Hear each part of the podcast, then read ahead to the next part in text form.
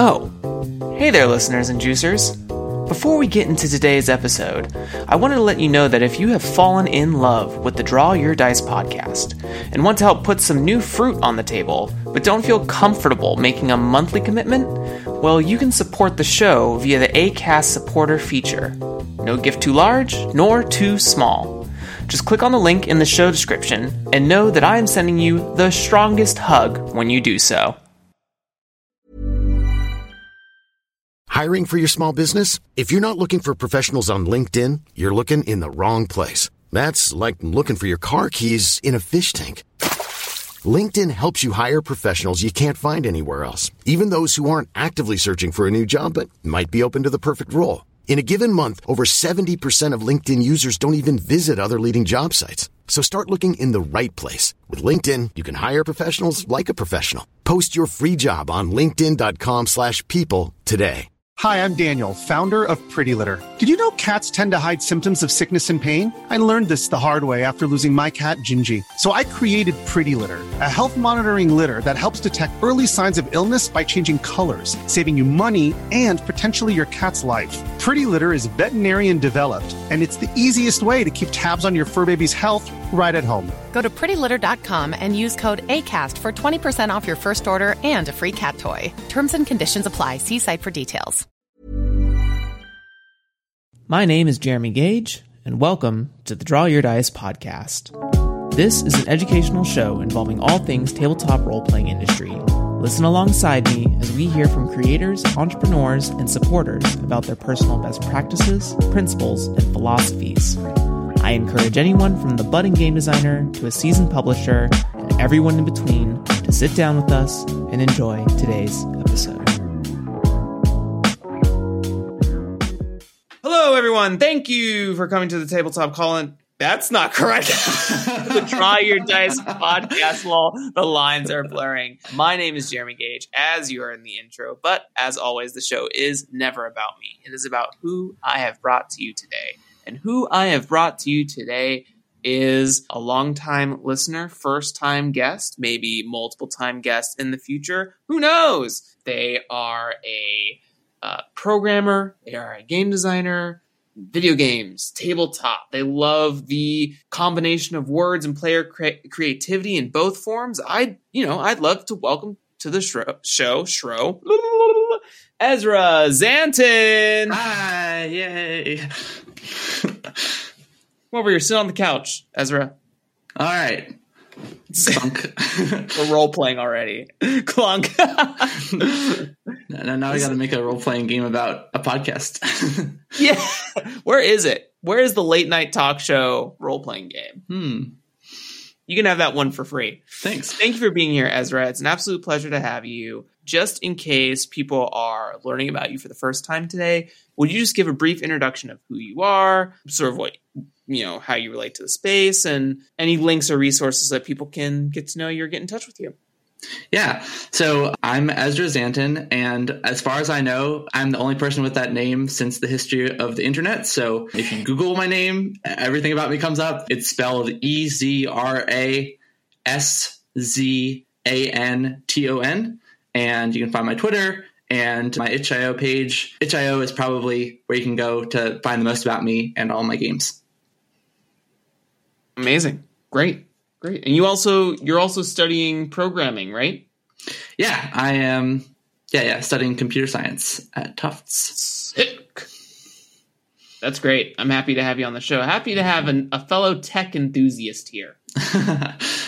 yeah. Additionally, you know, just as an additional icebreaker for the people on the show, would you just touch base with like your legacy in tabletop, how you got started in the hobby, and how you got like what was the spark for design for you?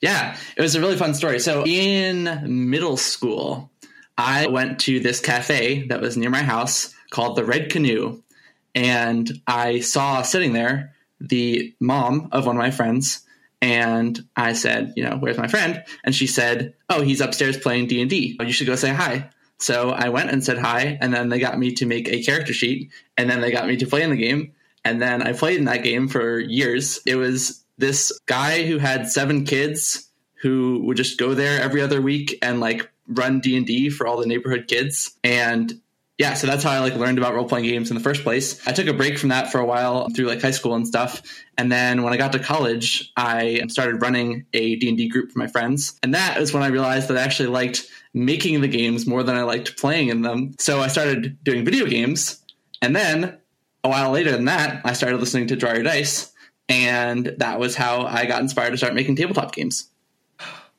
Aww. this is where the this is where a big like sign comes on in the audience awes as well. So if you're listening at home, just just give me a quick awe. Um, yeah, and then imagine all the other people who are doing it also. yeah, send me send me a pipe speak. Send me an audio clip of you awing, and I will put it as an audio.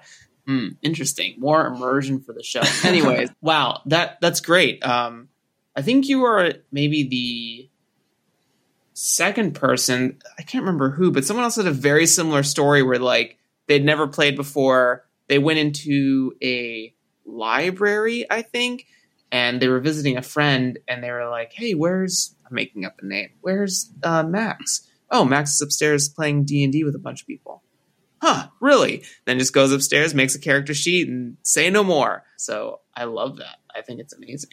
And we have a game to talk about today, or a ton of things. I like to, this is very much also like a toolkit game for me because I think it has very nice, like, help to design tools or inspire creativity tools as well. But you have Ezra's Guide to Magic or Otherwise Significant Object. Ezra, what was the spark for this game? And also, what is it? Because it'll be better to so, the designer than me.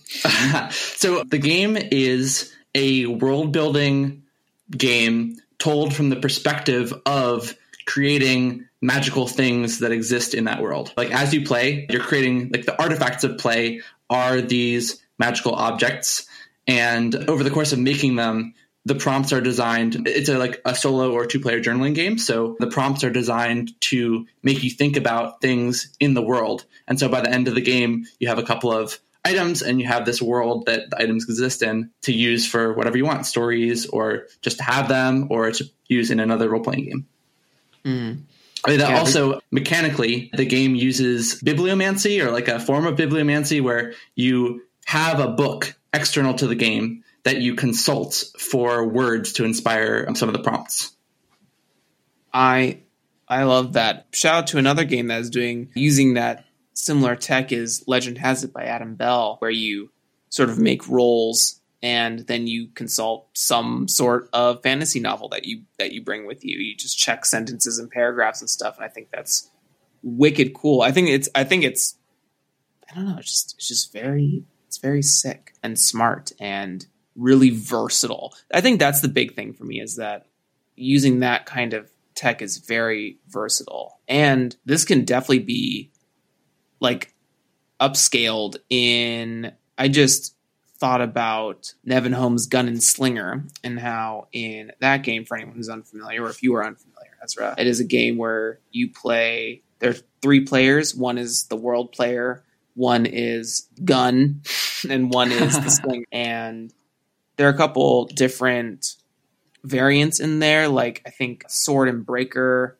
and something else. But it would be really cool to see like a version of this game where like the legendary artifact or significant object is tied into uh, sort of conversing with another player. Like the two player version of this could be something along that lines, which is very, very cool. Yeah. It actually, so it is, you can play it with two people. And the way that I split it up is one person is the scribe who mm-hmm. basically like is responsible for interacting with the text of the game and then the oracle is the one who's responsible for interacting with the book. Yeah. And then if, if you're playing solo you're the scribe and the oracle basically. You're both. You have to be. Yeah. Uh, and you have some really like really imaginative uh, prompts and tools in here as well that I, I love. And you also give one really nice thing that you put in here. Two things actually. The how to make your own like your own archetype. So for anyone who doesn't know, the the piece is divided into the opener, the welcome page, the welcome set of pages, and then archetypes, and then twists. And what I love is that in each of those archetypes and twists, you offer like, hey, this is how you can create like not just saying like you can create your own, but how to do it, I think is a very cool thing that there's there's like some designers that do it. Like I know SRDs are kind of considered that, and I think that Blades in the Dark and stuff and Band of Blades at the end of the book talk about you can play this in sci-fi or you can add these moves to the game or something like that. So Yeah, I was really proud of that those sections because it, it comes out of this thing that I was experimenting with in the design of the game, which was defining design pillars for myself that mm-hmm. were kind of abstract in a way that they could inform lots of my decisions about like mm-hmm. designing the game. And one of them was that like for me the main point of the game is like awakening the creative spark in the person playing it or you know mm-hmm. fueling it if it's already awakened to extend the metaphor probably too long. And yeah so it felt like a natural extension of the game to include ways of the player generating more of the game themselves. Yeah, yeah, yeah, yeah. And then the the second like really cool bit that you've also added in here is the rules alternatives, like all the different ways you could engage with the prompting of the book depending on the person who's engaging with it, which is also like very modular of you to consider. Like some people may want that random dice roll or random card pool or, you know, they where's the rules al- where is it, Jeremy? Jesus rules alternative there it is where you can also like use physical objects and do a show and tell which is very very cool. And all the different ways that people like to engage with creativity too like drawing it writing a short story and you know you specifically point out the game designer like building your own archetypes and twists. I think it's i think it's very cool that you thought about all those what do i want to call them? Points of contact almost. Thanks. I, I want to take a second here to shout out some of the influences influences of the game because I think if you if you read the game, they really wear them on their sleeve. But one of them is Wanderhome. I think that's probably the biggest inspiration. Like this game is really an extension of all the things that I love about the character creation in Wanderhome. And then also for the rules art alternate specifically, I was really drawing from I had just read Kenzie's project by uh, Stargazer Sasha, who I think has been on this podcast as well. And yeah, so th- that's the inspirations there. probably release both of you at the same time honestly because you're because you're besties Well, we're we're friends on Twitter. you've both been very kind to each other you both you both resonate each other a ton so ah, cool. love that and but yeah it's it's very very very very cool stuff and there's some really like good design notes for i think it makes a really good case study for one providing multiple ways to engage with the same thing. Two allowing for there are tons of roll and write and roll and prompt games out there and different games use it to different intensities. But i think pick lists in this way uh just kind of like letting the player feel like read something and then kind of like feel it out in their soul is really Yeah. interesting Yeah, there's this thing that happens when I design these kind of games where I always want to like scream at the player playing it, like, but do whatever you want. Like, if Yeah. you have an idea, please, please, like, th- these are guidelines and like, please do what you want with the game. And so that's sort of my attempt at doing that through kindness and letting people do it. 'Cause, like, players really feel like they need permission to break the rules, at least in my experience, because like we're so used to the rules being like, well, if you don't obey the rules either in some authoritarian way, like, you know, you're not supposed to do that, or, you know, just more practically, if I break the rules, I might be breaking something about the game and give myself a bad experience. So mm-hmm. I try to really call out when there are ways that like I, I really feel like I could could have designed this either way here. So, you know, it's up to you, but I'll give you like my recommendation for what I think is best. Yeah you always you always put little bits of like your own idea here your own idea there like Oh, yeah. uh, I think- always yeah pretty much every prop pick list has your own idea at the end. Um, and that's an interesting design decision too, because towards the beginning of the game, I was really focused on making it concise and like really small file size for, for some reason that was in my head. And so I was like, oh, you know what I'll do? I'll, I'll just put at the very beginning in every pick list, if you want, you can add your own idea. And I added that and no one really paid attention to it because, like, for one thing, like, do you even read the beginning section? And then also, you've probably forgotten about it by the time you get around to doing things. Mm. And so I was like, you know what? It doesn't actually add any like real weight to the game to just put your own idea in all these pick lists, and it really emphasizes the point that I want to make. So yeah, I chose to put it in all of them, and yeah, I'm happy with the choice to do that. Do you have do you have a favorite archetype and twist in the in the book? Hmm. I think I do. Yeah. So the key is my favorite because it's, it's one of the archetypes. You know, what? I'm going to read it just so people get a sense of what these kind of things look like. So the key, a key opens something which is meant to be locked away.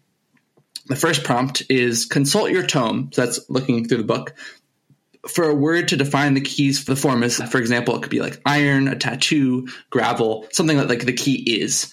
And then you hmm. choose one detail about the key which could be intricate patterns deceptively simple abnormally big abnormally small or your own idea. And then there's this prompt that you choose from two lists to complete a sentence. And the sentence is the key unlocks blank of blank. And I won't read the whole list, but it could be the key unlocks like the crypt of the eldest dragon or the secret of the shining queen. And then you describe how the key unlocks the lock when wielded by the right person with the right technique. And all, all the pages have a form pretty similar to this, but the key, when, when I designed the key, that was really when I realized what I wanted the rest of the shape of the game to be Mm-hmm. and I sort of redid all the other archetypes to be more like it. And yeah, I, I really like the like filling in the blanks of a sentence thing because it, it's really rich. Yeah. And you know, there's also a world where I don't know, I could say the key unlocks the ice lich the ice lich of the spell, right? Or or something like that. I could really like Whoa. Yeah, you didn't think about reversing them? think about that, but that's awesome. yeah, the forest of the heart. Like, what does that even mean? Yeah. Uh, we get really introspective. uh, but yeah, I think, but just with that example alone, you show the freedoms that are capable in expression through your game, which is something not not a ton of games can tote, especially when we get more like setting or mechanical intensive games like you were mentioning some sometimes you feel like if you take something away or do something differently it can affect the game in a pretty negative way Mm. or if you operate outside of the intended setting and this varies with intensity but like what would be the best example of like a game that's really tied to its setting Like I'm kind of in the dark or something. Yeah, Blades in the Dark is kind of like really because the words are kind of tied into the genre that it expresses. So like to take it out of genre would change the words, which we've seen in all its Forge in the Dark iterations. So I think Mhm. that's a good example of like something just like a little too like coupled into something else and it can feel like it's fighting you when you make choices outside of those bounds which it has its own pros and cons right? It either adds a great guided experience but then like what if you want to be unguided for a little bit? Yeah, I actually this game is pretty good about that, but there are some cases, like for instance, in this prompt specifically, I have the ice lich, and I wrote that without even thinking about it. like, You know, and it stayed in despite many edit passes until the like publish publication. And then my mom read it, and she was like, "I don't know what a lich is," and I was like, "Oh, right, that's like a Mm. D and D word." mm-hmm, mm-hmm. interesting interesting that's a good point yeah like jargon we make assumptions about that everyone might understand Um, yeah, yeah. I, I try to avoid it when I can, but it it's it can be tough sometimes. yeah and what is your favorite twist Yeah, so my favorite twist is definitely Cursed. And again, mm. because of through the history of the game, Cursed was something that I knew I wanted to have at the very beginning. And it had many, many different forms along the way because I- I didn't even know what the overall form of the game was going to be. I just knew that these items could be cursed in some way. Like initially, you were a shopkeeper, and I was thinking that Oh. you were going to have to. Initially, it wasn't even like a like a, a world building game. It was more like a regular RPG where you were going to be a shopkeeper and you had to like make items and then sell them for money. And there was going to be some entity that came and was like, I'll curse your items if you give me money. And then so some of your items would be cursed. None of that ended up in the game. Spoilers. but Cursed survives because, for one thing, I wanted the game to be able to produce the One Ring from Lord of the Rings. Yeah. Like, so one of the options in like the cursed prompt section is that you know you attract the attention of a powerful entity and then you get to choose what the entity is so like yeah i had a couple of touchstones like that or like the moving castle from howl's moving castle mm-hmm. um, that where in every iteration i was like can the game still make that and then i assumed that you know if it can make the things that i want to make it then if people make different decisions along the way it can make like sort of in all the space between them if that makes sense yeah, yeah, yeah. And that's a really interesting way to think about it too when you have like these guiding touchstones that are like this is a thing that's really evocative to me.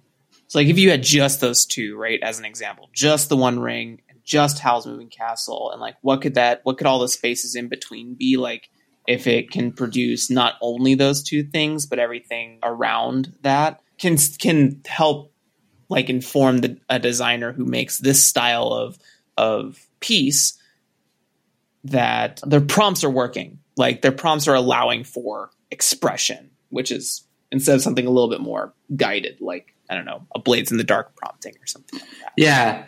Yeah, I, I, really, in general, like the process of like making individual bits of content, not quite knowing how they're going to fit in, and then once mm-hmm. I have a couple of them, starting to look for patterns and thinking like, mm-hmm. oh, you know, maybe these are archetypes and these are twists. Ooh. And there, there have been some prompts that have gone back and forth between like, oh, is it an archetype or is it a twist? And what does it mm. actually mean for something to be a twist? What does it mean for it to be an archetype? Which eventually I settled on, okay, archetypes decide like what the thing does and what it generally looks like. And then the twists are like extra things basically. Mm-hmm, mm-hmm. Set dressing almost, or like a wrapper of some sort. Also, I also see the twist as like the plot of the thing. I know that yeah. in the in the archetypes it kind of like says like how is this used, but I really think the twist is something that says like this is the journey like that you're going to have to experience along with this item. Yeah, like, definitely. the archetype sets the beginning and end points, and then the twist fills in the journey. Yeah, like uh, the, there's a twist broken. That, that when I wrote that, that's when I realized, yeah, basically what you just said, which is that um, the twists have an uh, like tie into the rest of the world as like what you could potentially do with it? Because like an item that's broken that kind of implies that someone can fix it. And so mm-hmm. then maybe there's a quest to go fix the item. And so one of the prompts in broken is choose a being who can fix it. Yeah. Yeah. And then you have to go find that being which is which is really cool. And you can what's nice about making pieces like this is that they can be coupled with other i want to say games is the word that keeps coming to mind but it's not just games but you can pair it with a lot of other you know w- w- i myself have been thinking a ton about stories that are connected together or strung through different mechanics mm. so like an example i might say here is I want to design a D&D character, for example, I can use this to really like do a tied object sort of, sort of like, oh, this sword has been passed through my family for generations, but I can like really dig into that, and that's like my personal quest or something like that. Or even not D and D, I could take this and pair it with, say, I, honestly, you could do it with Blades in the Dark and be like, you know, there are there's demons in the stories and ghosts and all these things. And like I look at the living twist, and immediately one thing that comes to mind is like the I don't know why swords are a powerful history a construct, but I am thinking about Masamune, the cursed sword, like the the sword that wants to kill. Yeah, uh, and that could be like something interesting in Blades in the Dark, like a, a demon possessed sword or something like that. That's kind of like causing you to be the next I don't know Jack the Ripper situation. yeah, yeah, definitely.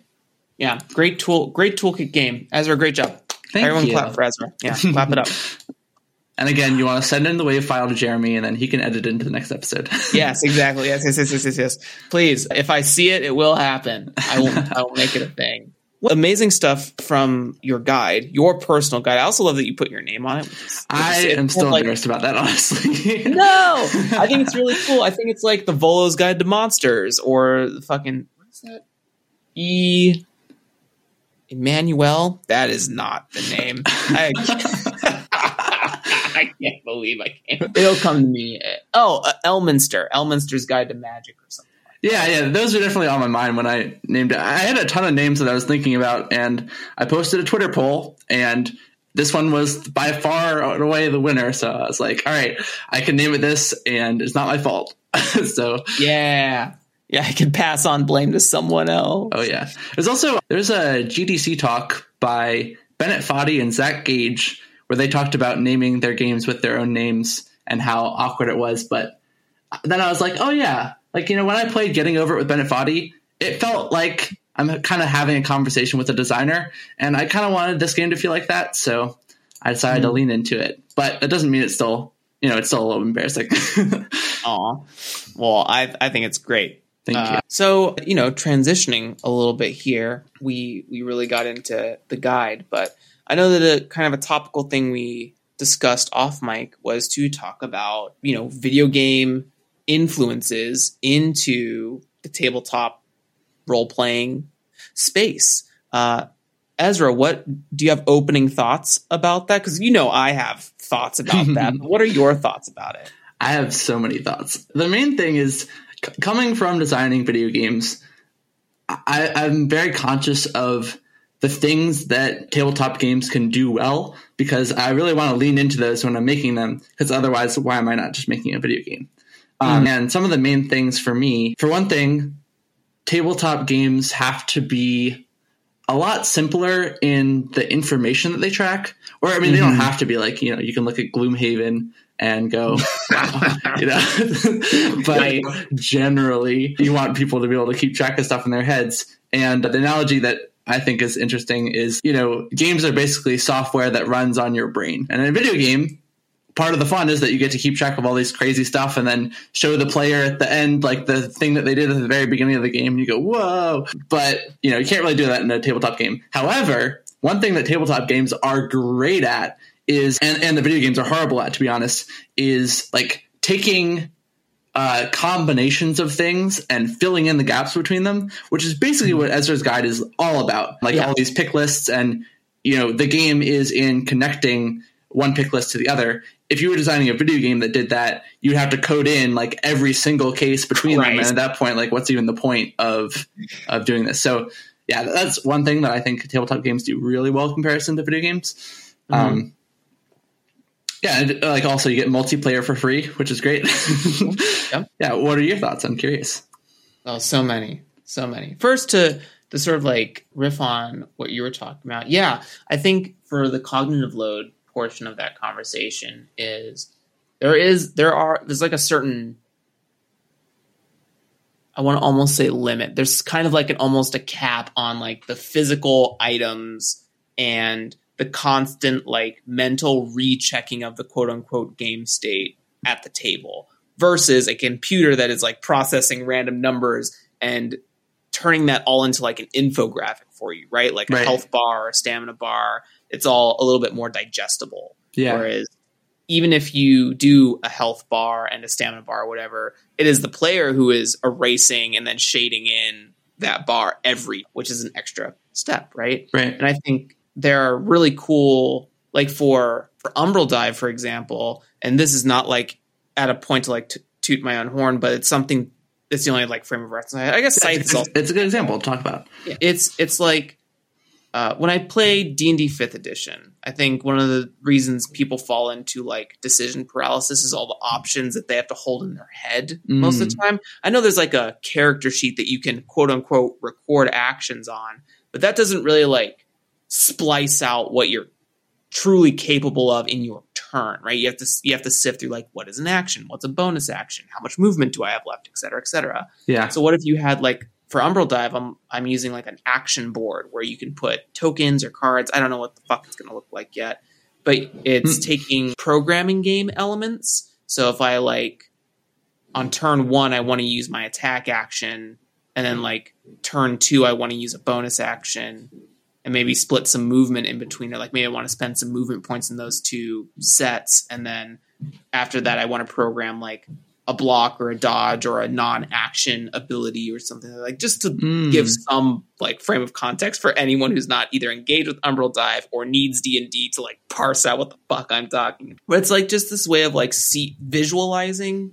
what you're doing in planning for the turn, and you can sort of like quickly adjust those things as the game state changes. Right in in the contrast when you don't have that in D and D Fifth Edition, you're like you're in a five person play group, right? Five players and then a sixth GM. And you're like waiting for your turn and someone like, oh, I cast solar solar beam or sun or whatever the fuck that move cleric uh, spell is called, sun ray. and then I cast fireball. Ooh, I'm gonna control that guy and use crown of madness and move him over here. By the time it gets to your turn, you're like, well, I was gonna fucking attack all these guys, but they're all dead or moved away from me, so Yeah. I'm gonna put my axe in the ground.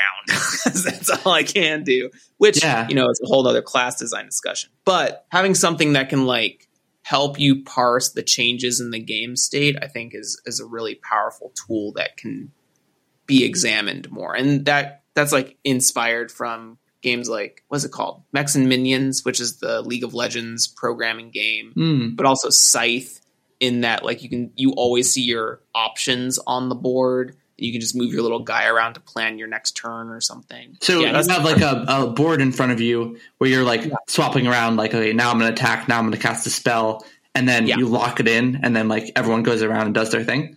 yeah, absolutely. Yes, yes. It, an interlevy turn structure is what I've seen it. Basically, it's everyone goes at the same time during Right. a phase. Like everyone does the attack phase, and then everyone does the defense phase, or whatever, Mm. however that's parsed out. So that's what an interleaved turn structure is. Cool. and then sequential is the opposite where it's the fixed turn order uh, like in d&d and stuff where Right. everyone does all their phases on their own turn right.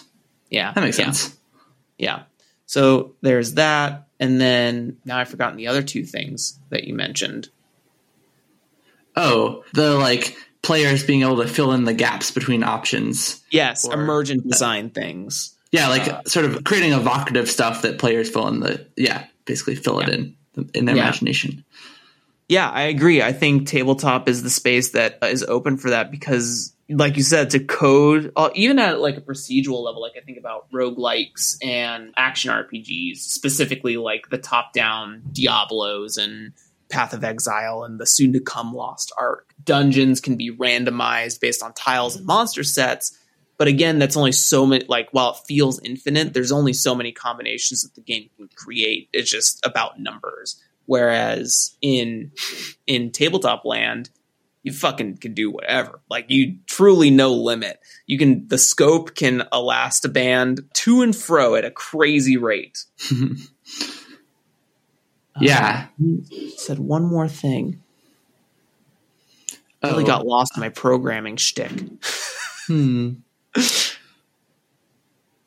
I think the only other thing I said was the thing about like computers, or, yeah, like software that runs on people's brains, basically. Yeah. being uh, role playing games. Yeah. But- Coined on the show all the time. I'd say it ever since my episode with Amber Seeger, I think it is. I've always I, I using- probably got it from the show and then forgot where I got it from. Whoops. No, that's okay. I I, I think it makes a lot of sense. It's like not every software works for everyone. Everyone has different hardware, and sometimes computers don't always speak well with one another for unseen reasons. Sometimes, uh, so I think it's a really good analogy in like understanding how your game is absorbed or downloaded by a person. And Yeah. look about like what is that on what is that tutorial onboarding? You know it's clippy coming in being like hey i see that you're uh, trying to write something. Do you need help with a fucking comma dude?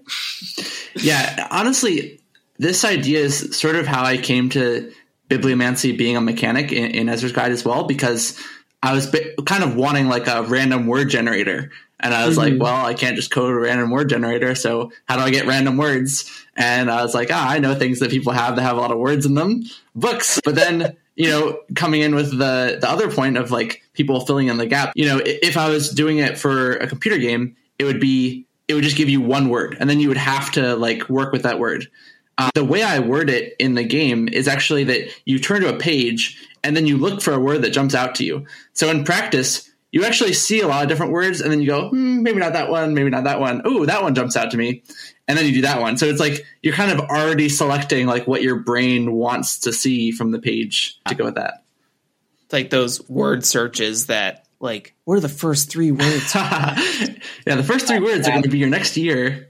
yeah, Jesus Christ. But to now go off your question, like, what are my thoughts? And thank you for asking. It is a.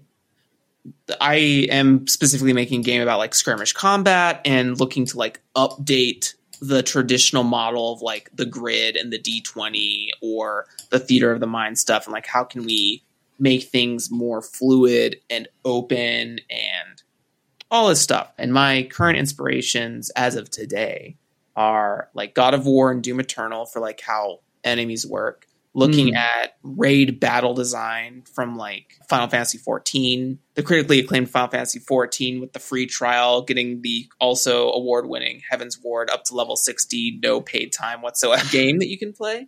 And, or like World of Warcraft, Guild Wars, things like that and how uh, you can really elevate boss design. Because one thing that I think as a GM, and maybe this is my own personal whininess, but if I'm a player in a game, I also want to do cool stuff. And sometimes because D&D 5 designed around the players and play, player facing victory instead of the GM, Mm-hmm. You get all these like cool dragons and death knights and liches and all these weird monsters, but most of the time they're gonna have to die. And you're like kind of forced to pull your punches in some ways because there's mm. no like quote unquote aggro system. Like every time you choose to have a monster attack something, I mean, you could do it randomly, but then that's also no fun because then you're like, well, the game was random and I also didn't get to play. So there's a cool game that I'm currently playing called Emberwind that has some like AI foe tech, AI enemy tech in it where they have a focus or a target. So mm. it says something like this enemy will always attack the highest health uh, player, or this enemy will always attack the highest armored player, or even something like more zany and specific. This enemy will always attack what the what this enemy type is attacking, like in combat. Ah, that's cool.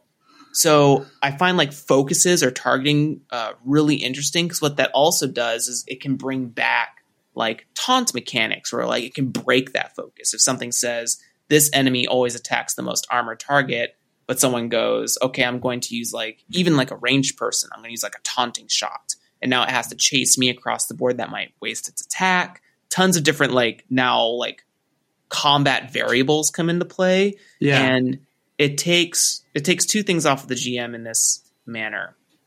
In that, a you never feel like you have to pull your punches because what you design this this enemy to do is this like specific task, and it will continue to do that program over and over again. And the fun is like building the puzzle. And mm. but secondly, you then like don't have to worry about how you're attacking or doing actions because the game also has like monster rules, like specific tactics that they use. So that's like for mobs and stuff. And then for bosses, they have tactical patterns. So it's like you can use move A B A C, or you can move com- you can do combination A A B D, or you can do like one two three or two two three or something like that. And you can sort of like choose you can choose like a set so it's a lot of balancing work for me as a designer. But I think it's one of those things where like you don't ever have to worry about pulling your punches or doing something too aggressive because there'll be like a charge limit or whatever. And you don't have to worry about like making weird attack decisions based on the narrative. Like you never have to feel like you're always in a losing position. Not that you should play antagonistically, but like because of the AI, you're not in a position to like lose from the start. You're in a position to challenge the players from the start and they have to figure out the puzzle you placed in front of them. And if they solve the puzzle, you're like, yay, you solved the puzzle. And if they don't solve the puzzle, death isn't permanent in my game, which is probably also something to consider, the hmm. quote unquote respawn. But if they fail, it's like, hey, that's all right. You know about this enemy type now. Next time you encounter it, you'll probably be better prepared, right? right? Yeah. So yeah, AI tech is is something I've been thinking a ton about. You know, one thing that I did when I was DMing was I, I like to give really powerful consumable items to the players because then if I hmm, ever mm-hmm. Was like made an encounter too hard or something, then they just use the consumable items and then I go, oh, okay, that's probably too hard, and then I can Yeah. give them more later. but Yeah, it's yeah, like yeah. A, it's like a failsafe for them. That's smart and something I, I've also considered because part of you know playing the JRPG is like oh sick I have like Phoenix Downs or high potions just in case and I didn't sell all ninety nine like I haven't used them until right now so I've collected them all but it's kind of like stealing from I don't know if you're familiar with Ironsworn but in but in that game you have a supply track that's shared amongst all players. So I have Mm. like an item pool that like if someone go or like an item charge system where like hey i need to use a potion this round. Cool it subtracts one from your total supply pool. Or oh shit someone got knocked out. I have to use a phoenix down to revive them. That's going to cost four from the pool. So you have like a specific set list of items that you can like pull from. It's kind of amorph- amorphous how much of each you have but there is a limit Right. uh, I think that's a really good idea that you that you've done for your games. Like have say like, okay, I'm going to ramp this up like kind of as high as I feel like, but I've given them the ability to like fall back on a thing if they need to, like a like a oh they can. You could even like custom tailor it to like the theming of the fight or the dungeon or something, where it's like, oh, this enemy does a ton of poison like effect. So, you know, antidote is now like a special item in this region. Ooh. Like you could even tie it to regions, which is really fascinating. Is like, okay, we know that like there are poisonous animals in the swamp and stuff. So now your item kit includes antidotes. You don't have to guess. Like I think that's one of the one of the weird like sometimes weird things about items, especially when you're playing in like kind of like a social deduction style of GMing where like the players are the majority but don't know anything and you are the GM and you know everything. So you're like, oh yeah, poisonous crocodiles. If you put in their item sets, like, oh, there's probably poisonous enemies here. At least we have antidotes to take care of that if we don't want to change our spells or something. Yeah, that's really clever. Yeah.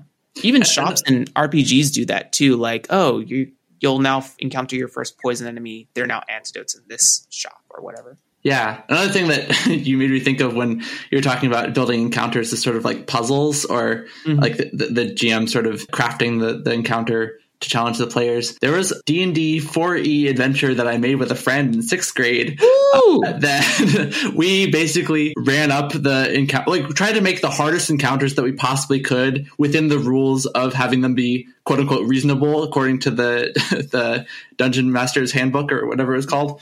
Um, and there was one encounter that we made where it was seven of this one enemy where whenever it took damage, it split the damage between all the other characters. So you basically couldn't kill any of them until you killed all of them.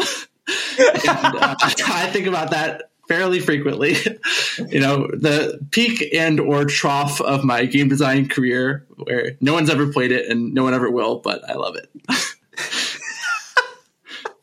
it's but that is but what's interesting is that that's not something that's unheard of in the in like the raid battle design space right Mm. there are a ton of boss encounters where like specifically i'm thinking of a fight in a raid called alexander alexander is this giant like sentient god robot that's asleep and there are goblins like harvesting its insides for tech and Cool. one one of the fights it's like got it's like concept of like white blood cells or like giant mechs that live inside of it and like Whoa. protect it. Yeah, it's great. It's very cool. I highly me- recommend looking up like the storyline or the series of fights if you know nothing else about Final Fantasy 14. It's like my favorite raid in the entire thing. But there's a boss that comes out and it's first it's a single boss, but when you get it to 70% health, a second exact copy of it spawns. Now you have to deal with like double the mechanics and stuff. Double the same mechanics, like they both launch missiles at the same time. They both have like these shrinking zones or whatever.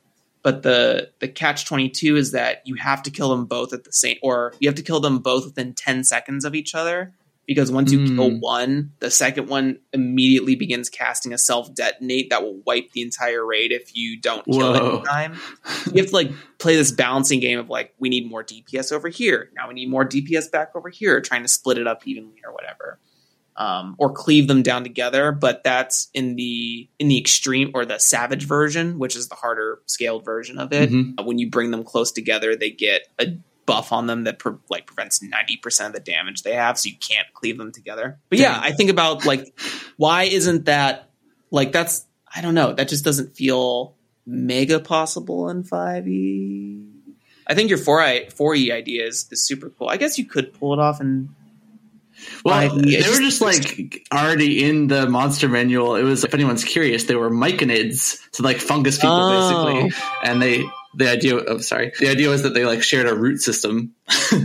that's smart that's good Yeah, I don't think anyone intended for there to just be seven of them, but But yeah, it, I think it's just the fixed turn order that I dislike. I said that in my devlog for the show. It's the fixed turn order that just doesn't do it for me. I think everyone needs to be able to operate within a similar, like six second time span instead of like six seconds individually within six seconds. it Yeah, just doesn't the like parse my brain. structure definitely makes sense to me, especially because then you can have like, okay, everyone's going to attack before they move. So then if anyone moved, you know, it, Yeah. yeah. yeah, yeah, yeah, yeah. Anyways, that's all to say to, to loop it all back together. I think that what we can learn from video games is that there's cool ways to do like there are definitely board games that have programming tech in them, and I think it's something that can be a little bit more abused specifically to like skirmish games. That's where my head's at for video game absorption. right. Yeah. Yeah, yeah. And then procedural generation stuff like Diablo and etc. Um, or whatever. Field systems, arenas, whatever. But yeah, I think there's a lot to learn from video games since video games learn from tabletop games. Like when chainmail and regular D&D was invented, the kind of first RPG, I don't think it was the first actually. It may have been like the third. But the like one of the big attempts was Ultima. I think it was like Ultima Online or something like that. Was trying to parse how to do D and D as a video game. And Oh, yeah, I mean- it's been like the model. Video games have been hugely influenced by role playing games. Yeah, And yeah, I'm, I'm excited for the waves of video games that are influenced by like the current indie scene of role playing games, which I mean, no promises, but I would really like to make at some point like a video game version of Ezra's Guide where it like gives you prompts and you type it in and stuff. yeah, yeah. I love a good like terminal game. Yeah. That'd be wicked cool. And it could like fill. Oh yeah, that's good. That's good. Thank you. But no promises. no promises. no promises. Well, we're we're sort of at the top of the show here. Ezra, is there anything else you sort of wanted to get it, get into today? I had some ideas for the sort of like best practices or tips for listeners. Sure. Um, we got into some of them already, but a couple. So one is that um, you know when I was prepping for this interview, I was really appreciating that I had kept copies of different versions of my game, and it's really helpful too because I can go back and see all of the things that I cut. So, like for instance, the wand used to be an archetype in the game, which is not in the current version, but you know I might want to make a sequel at some point, and Yeah. you know I can have add the wand then. Um, and yeah, it's just interesting to see how the game evolves and what paths it took and stuff. Like playtesting is so hugely important. There was a funny anecdote from a sort of like spin-off game that I was working on for a bit where I was going to use consult your tome for an odd or an even page number and then you were going to do something based on that like as a random number generator at which point I realized, well, not when I was making it, but when I tried playtesting it for the first time, it was immediately obvious that you cannot use books for generating odd or even numbers because it feels really unsatisfying. Because once you open it, you realize that all the odd numbers are on one side and all the even numbers on the other side. so that is something. caught me by surprise. Yeah, I, I was dumbstruck. But, so it works for generating numbers one to ten, but it does not work for odd or even numbers. Yeah, and then uh, I think I mentioned this earlier, but I think it is really, really a good idea to create design pillars and then like phrase them in sort of almost poetic ways, like you know, sparking creativity in in the player, and then you can use those whenever you have a tough design decision. You can go to the design pillars and either make a decision based on the pillars, or if you're you're really leaning towards one side and the pillars don't support that, then you realize, okay, I need a new pillar or I need to change something, and I think you can make really cohesive games that way. Yeah, yeah. There's I was watching the GDC talks for God of War and for Doom Eternal, and they, you know, they're they're action style games, so it's like the most important genre for what they wanted to design. But they each one different teams, but each one had a, like a sentence that was like, how should the combat feel? Yeah. For God of War Four, it was what was it? Plow through playfully and so That's the great. whole concept, yeah, the whole concept of the game is that like Kratos should always be moving forward, should be mowing down tons of enemies in that one man army feel, and you should be able to like have fun by juggling enemies and knocking them back and like watching all these ragdoll effects happen. And then Doom Eternal was um, push forward something. I can't remember what the last word was, but the idea is that like the player should always be on the move. Like standing still is actually a detriment in the game because the AI reacts. I learned that Doom Eternal, the 2016. I think that is. If some, if I'm, it's whatever the latest one is. So if someone's like, "That's not the right game," I don't care. Uh, but in the programming, if the soldier stands still, the soldier you play stands still, the AI actually get more accurate and deal more damage to you That's crazy. start to move it they actually purposely offset the accuracy because they want to they want you to be engaged in movement at all times. So i found that really fascinating as well. So yeah i totally agree with you. Like if you can find like a sentence or some like keywords or like you know the design principles of your game and you're able to come back to it and say like hey does it fulfill our fat fantasy of plow through playfully if Kratos is always defending, right? Like if Kratos' best options are to defend or heal, that the game's not serving what we want it to feel like. It doesn't feel like God of War. It feels like God of hunker down behind a tree for 10 seconds every 10 seconds. Yeah, and it's so useful too because so many times you come to a point where you're like, these two things are both really good, but they'd be good in different games. So which one do I choose? Yeah. And it really helps you there. Yeah, yeah, yeah. I totally agree with that 100%. Yeah, yeah. Amazing. Those are helpful tips. Thank you, Ezra. My- well, with that, I think we're we're gonna come to the tail end here. Ezra, thank you for being on the show so much. I really appreciate it. You can give yourself a quick outro of who you are, where people can reach you, get your stuff. All these links that Ezra will be providing will be down in the show notes for your access listeners. Yeah. So I've been Ezra Szanton. Again, last name S Z A N T O N. EzraSzanton.itch.io, my itch.io page. E Zanton is my Twitter handle. But again, if you just search my name in Google, all that stuff will come up. Yeah. And if you want to hear, I believe, a playthrough of Ezra's Guide to Magic, you just did an episode with Jeff Stormer on the Party of One podcast. I did. That was Yeah. really fun. Yeah. So if you want to hear it in action, go check that out and say hello to Ezra and Jeff in the past. yep. but with that, uh, thank you, everyone. Thank you for hanging out with us. I learned a lot from Ezra. I hope you did too. And we will catch you next time. Say bye to the people, Ezra. Bye. Bye. That will be a Hey there, listeners. Thank you very much for taking the time to sit down and hang out with Ezra and I. We really appreciate it. You can find links and resources down below in the show notes for getting in touch with Ezra and other content with similar topics. Support Jeremy and the DYD podcast by reviewing the show or joining the community Discord server. Thanks again for listening, and remember that design is a marathon, so enjoy the journey and have a great day.